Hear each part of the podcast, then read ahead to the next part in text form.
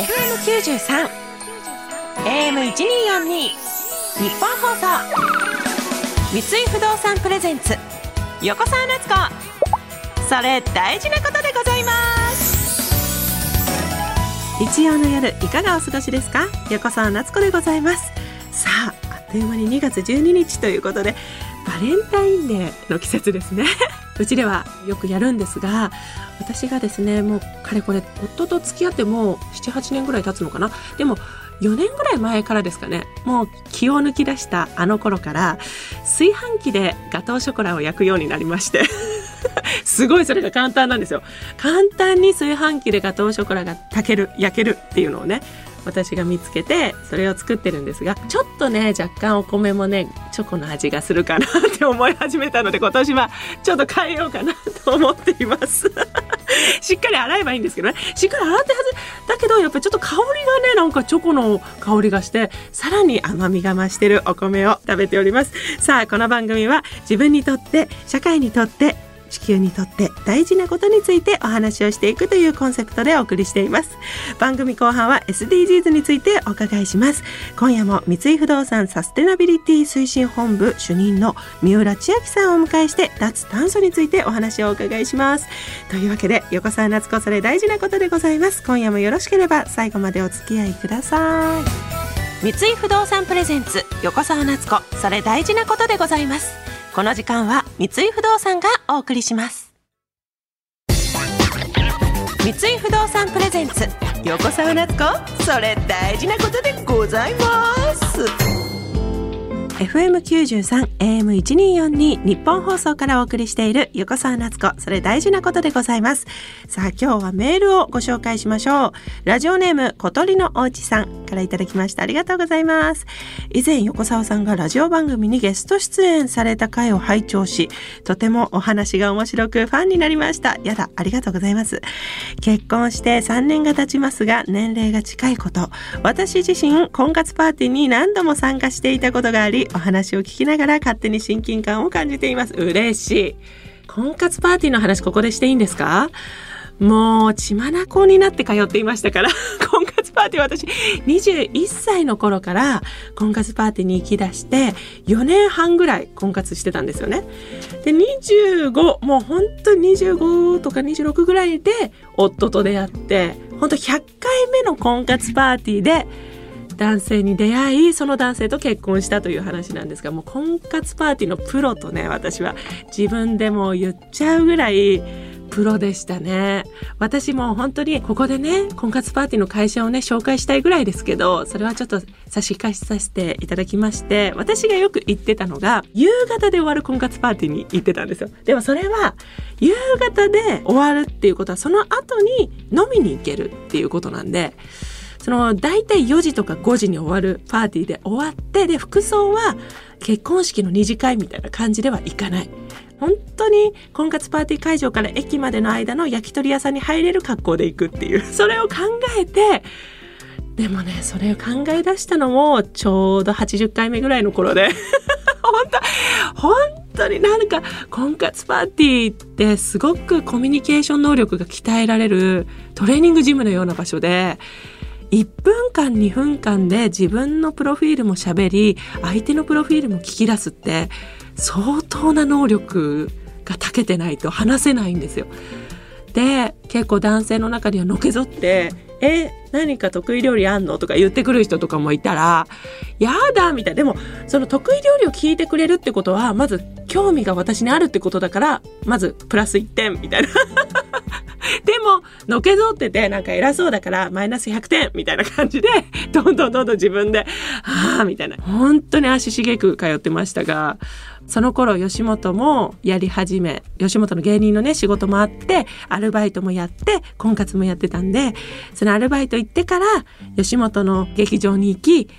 じゃあ吉本の劇場が20時とか8時とかに終わるんで、じゃあ8時半からのパーティーを渋谷で入れようかな、みたいな感じで、あの、スケジュール組んで 引っ張りだこ、引っ張りだこっていうかね、私がね、ただただ言ってるだけなんですけど、それで言ってましたね。面白かった。いろんなな婚活パーティーがあってそれこそ趣味があったらとかワンちゃん猫ちゃんとかたくさんあったりあとは私が行ったのは身長180センチ以上の男性集まるパーティー。私が172センチもあるんですよ身長が。だからやっぱり身長が高い方がいいなって言って180センチ以上のパーティーに行ったらなんか座ったら案外目線が同じなんですよ。180センチ以上の男性も。なんかまあ座高っていうか私はなんでこんな180センチ以上の男性がいいって理想に入れてたんだろうって思った時にあ一緒に歩く時になんかちょっと斜め上を見れる感じが嬉しいんだなみたいなそれだったらもうちょっとなんか飲みに行って楽しい人がいいなとか、なんかそういう、どんどんね、理想が削られていくんですよね。結局は一番なんか飲みに行って楽しいノリが合う人がいいっていうので、えー、私の夫がですね初めて会った時に横沢なのに斜め沢さんって言ってきたんですね。えー、全然面白くないんだけどって思って これは飲むのが楽しそうだなって言ってちょうど面白くない男性と私は結婚しました。そういうあのいろんな婚活パーティーの歴史がありまして今はこの婚活パーティー行った方がいいよとか あのここの会社は結構信頼できるよとかって言って私の同級生だったり友達で一緒にあの本当相談いただき何の話してんだ今。でも本当そうなんですよ。このね、小鳥のおうちさんもね、婚活パーティーに行っていたって言ったら、やっぱり周りも、え、婚活パーティーってどういうとこなの？とか聞いたりされたり、私もいろいろ調べた知識があるので、それを教えたりとかして、いろんな女子会のね、ネタになっております。後半はですね、しっかりと皆さんの役に立つ情報を ご紹介しますよ。番組ではあなたからのメールをお待ちしております。あなたが大事にしてることや、私、横澤夏子に聞いてみたいことなど、何でも OK です。番組メールアドレスは、横澤アットマーク 1242.com、横澤アットマーク 1242.com、横澤のスペルは YOKOSAWA です。この後は私にとっても皆さんにとっても大事なこと、SDGs についてお伺いします。三井不動産プレゼンツ、横澤夏子、それ大事なことでございます。それどれくらいガチですか？この時間は様々な人にとって大事なこと SDGs についてお話をお伺いしていきます。今週も三井不動産サステナビリティ推進本部主任の三浦千秋さんにお話をお伺いします。よろしくお願いします。よろしくお願いいたします。お願いします。今日はですね前回に引き続きこの脱炭素社会の実現のために三井不動産さんでも様々な取り組みをしているというお話をお伺いしていますよね今日はどんなお話なんでしょうか？はい。脱炭素の実現のためにはですね、はい、当社の頑張りだけでは実現達成ができなくてですね、はあ、サプライチェーンの皆様と協力して実施をしていく必要があります、はい、で以前当社グループで削減すべき温室効果ガスのうち当社グループが実際に排出しているものは全体の15%というふうにお話をしたんですけれども、はい、はい、その他の排出というのは当社施設に入居いただいているテナント様が排出されるものだったりとか、はい建物を建てる際の資材などからの排出ですとかあとはあの当社の物件を購入いただいたお客様が排出されるものというのが大半を占めています、はい、でそのため当社だけではなくてサプライチェーンの皆様と協力して実施をしていく必要があるんです、はい、そのための具体的な取り組みの中で今日はですねグリーン電力提供サービスというものを中心にお話しします。グリーン電力提供サービスいわゆるこの太陽光だったり風力発電の再生可能なエネルギーっていうことですよね。はいそうですね。再生可能エネルギーの総消費量は2010年から19年の間に25%増加しています、はいいいことですよね。そうですね。はいはい、それでもなお世界でこう使われているエネルギーのうち太陽光ですとか風力などのなくならない自然の力で電力を生み出す再生可能エネルギーの割合は2019年度で全体の17.7%にとどまっています。はい三井不動産としても2030年度までに当社が保有する全国施設の当社使用電力のグリーンカーですね。CO2 を出さない電気にするということなんですが、はいはい、を実現していくべく動いていますが当社だけで考えるのだけではなくてサプライチェーンの皆様と協力しながら脱炭素化を目指していきます。で具体的には弊社オフィスのですね入居企業の皆様に、はい、先ほどのグリーン電力提供サービスというものを提案して入居企業の皆様の RE100 や脱炭素に向けた取り組みをサポートしていきます。はい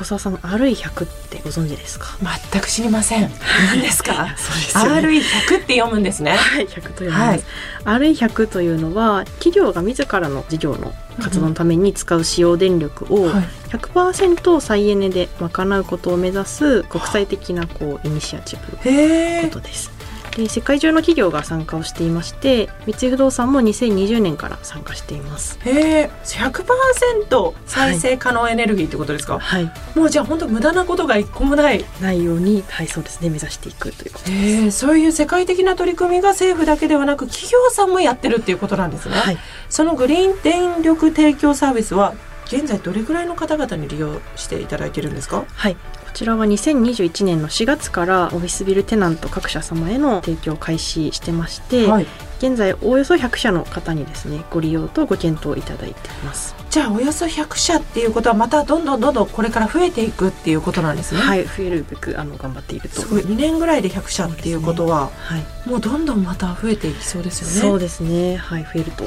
いなというふうにも思っています。はい。それから住宅購入者の皆様ですね。例えば分譲マンションということについて言いますと、はい皆様のお宅のように個別に電力会社さんと契約するのではなくて、うん一棟まとめて契約をしてしまって、はいその電気を丸ごと再生可能エネルギーにするという手法で2030年度までに CO2 排出量40%削減を達成できるように頑張っています。はい。でまたあのプロの投資家の皆様にはえ？グリーン電力付きでもう物件をお売りしてしまって、はい投資家の皆様の RE100 ですとか脱炭素に向けた取り組みをサポートしています。すごい。その他には何か再生可能エネルギーに関しての取り組みはありますか？はい、実はあの自分たちで発電をしていこうという試みもありまして。さらにもうはい、そこまでいってるんですね。そうなんです。太陽光発電などにも力を入れていてはい。再生可能エネルギーの安定的な確保に動いています。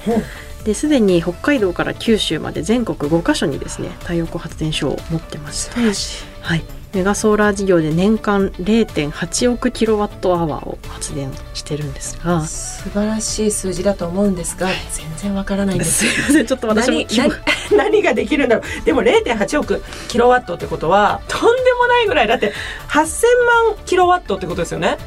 そうですね。0.8億ってことは、素晴らしいじゃないですか。はい。ありがとうございこれはます未来はどうなっていくんですか？2030年度までに新たにですね総発電量3億キロワットアのメガソーラーの新規開発を目指して今取り組んでいます。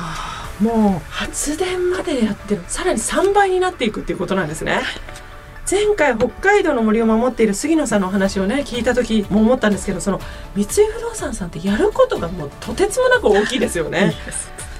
同時にやっぱり私たちの生活の中で協力できることがないのかなとかもちょっと探しているんですがありますか？はい、こういったことってすごくあの意識づけとか行動ってちょっと難しいかなと思うんですけれども、三井不動産レジデンシャルのですね首都圏の物件にお住まいの方を対象にですね、はい楽しみながらかつご持続的に脱炭素に向けた行動を行っていただけるように暮らしのサス活という取り組みを始めました。初めて聞いたサス活はい、サス活です。サステナビリ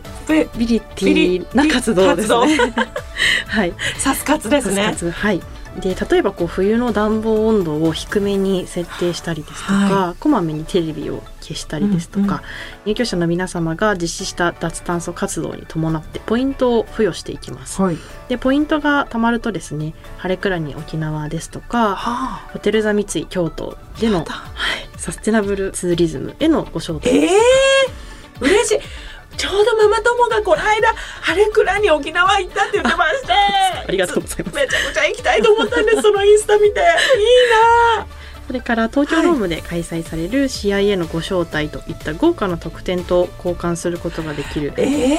で、はい、三井不動産グループを横断した取り組みも行われています。地球や環境のためにいいことができてさらに自分にもお得にこうポイントがいただけるっていうのすごくいいことですね。はい、モチベーションにしていただけたらいやめちゃくちゃモチベーションになります。だって旅行がご褒美で来るなんて。そうですね。嬉しい。さあ三浦さん聞かせてください。それってどれくらいガチですか？はい、三井不動産グループ一体となって脱炭素という課題に向き合っているくらいガチです。素晴らしいです。そしてあと再生可能エネルギーを再エネと略すことも覚えました。すみません、ありがとうございます。再エネって言うんですね、はい、再生可能エネルギー再エネ。私は絶対に略します。さあということで3週にわたって貴重なお話をありがとうございました。ゲストは三井不動産サステナビリティ推進本部主任の三浦千秋さんでした。ありがとうございました。ありがとうございました。三井不動産プレゼンツ横澤夏子。それ大事なことでございます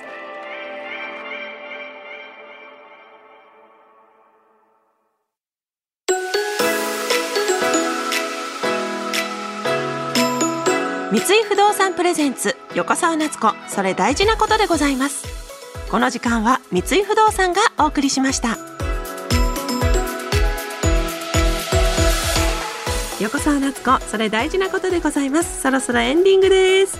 さあ最後とってもなんか大サービスみたいなご褒美のお話をお伺いしてすごく幸せな気持ちになりました。ちょっと三井不動産さんのね